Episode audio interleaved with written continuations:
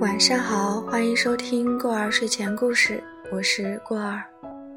今天我们来读什么呢？之前呢，我们有录过王小波的一篇情书，请你不要吃我，我给你唱一支好听的歌。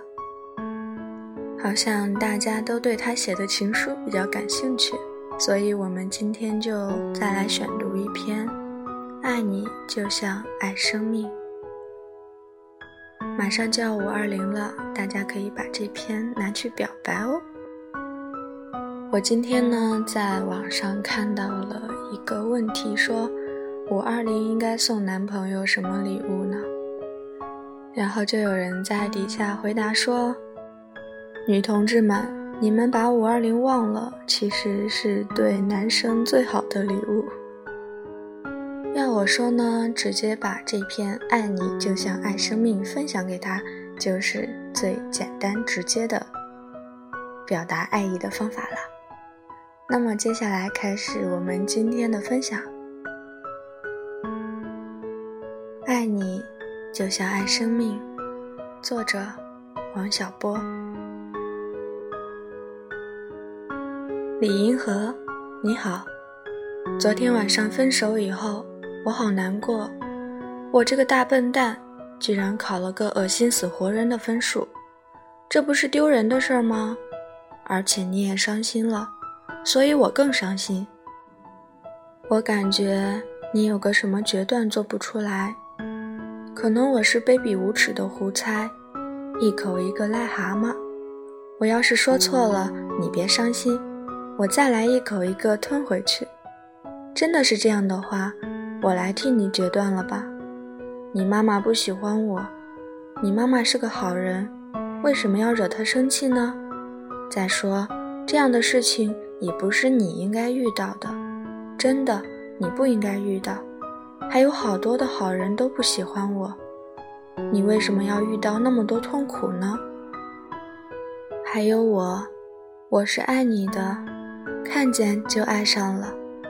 我爱你爱到不自私的地步，就像一个人手里一只鸽子飞走了，他从心里祝福那鸽子的飞翔。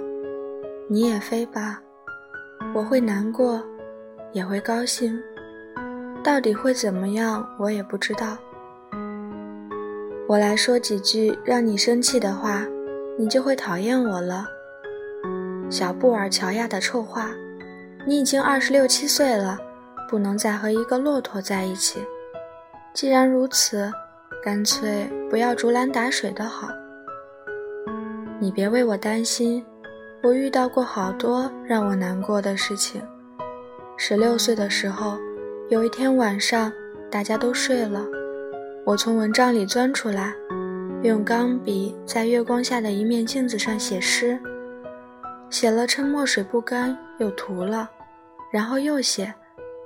直到涂的镜子全变蓝了，那时满肚子的少年豪气全变成辛酸泪了。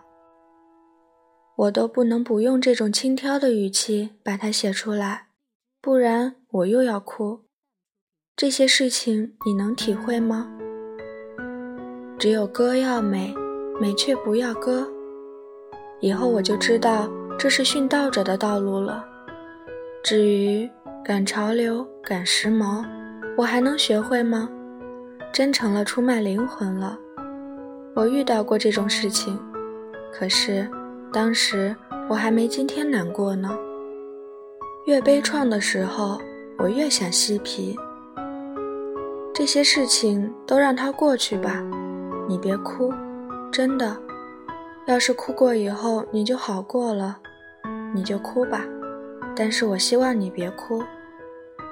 王先生十之八九是个废物，来，咱们俩一块来骂他，去他的！我会不爱你吗？不爱你，不会，爱你就像爱生命。算了，不胡扯。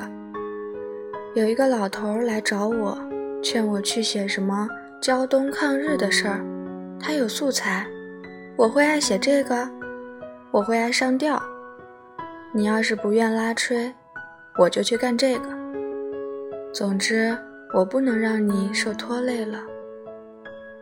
我爱你，爱得要命，真的。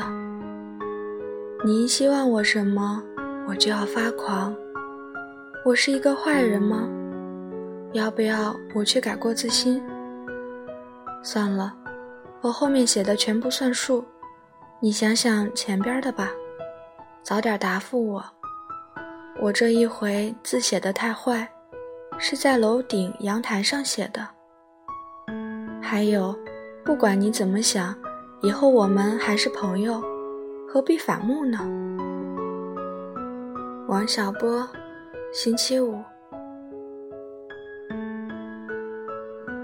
好啦，这篇书信到这里就结束啦。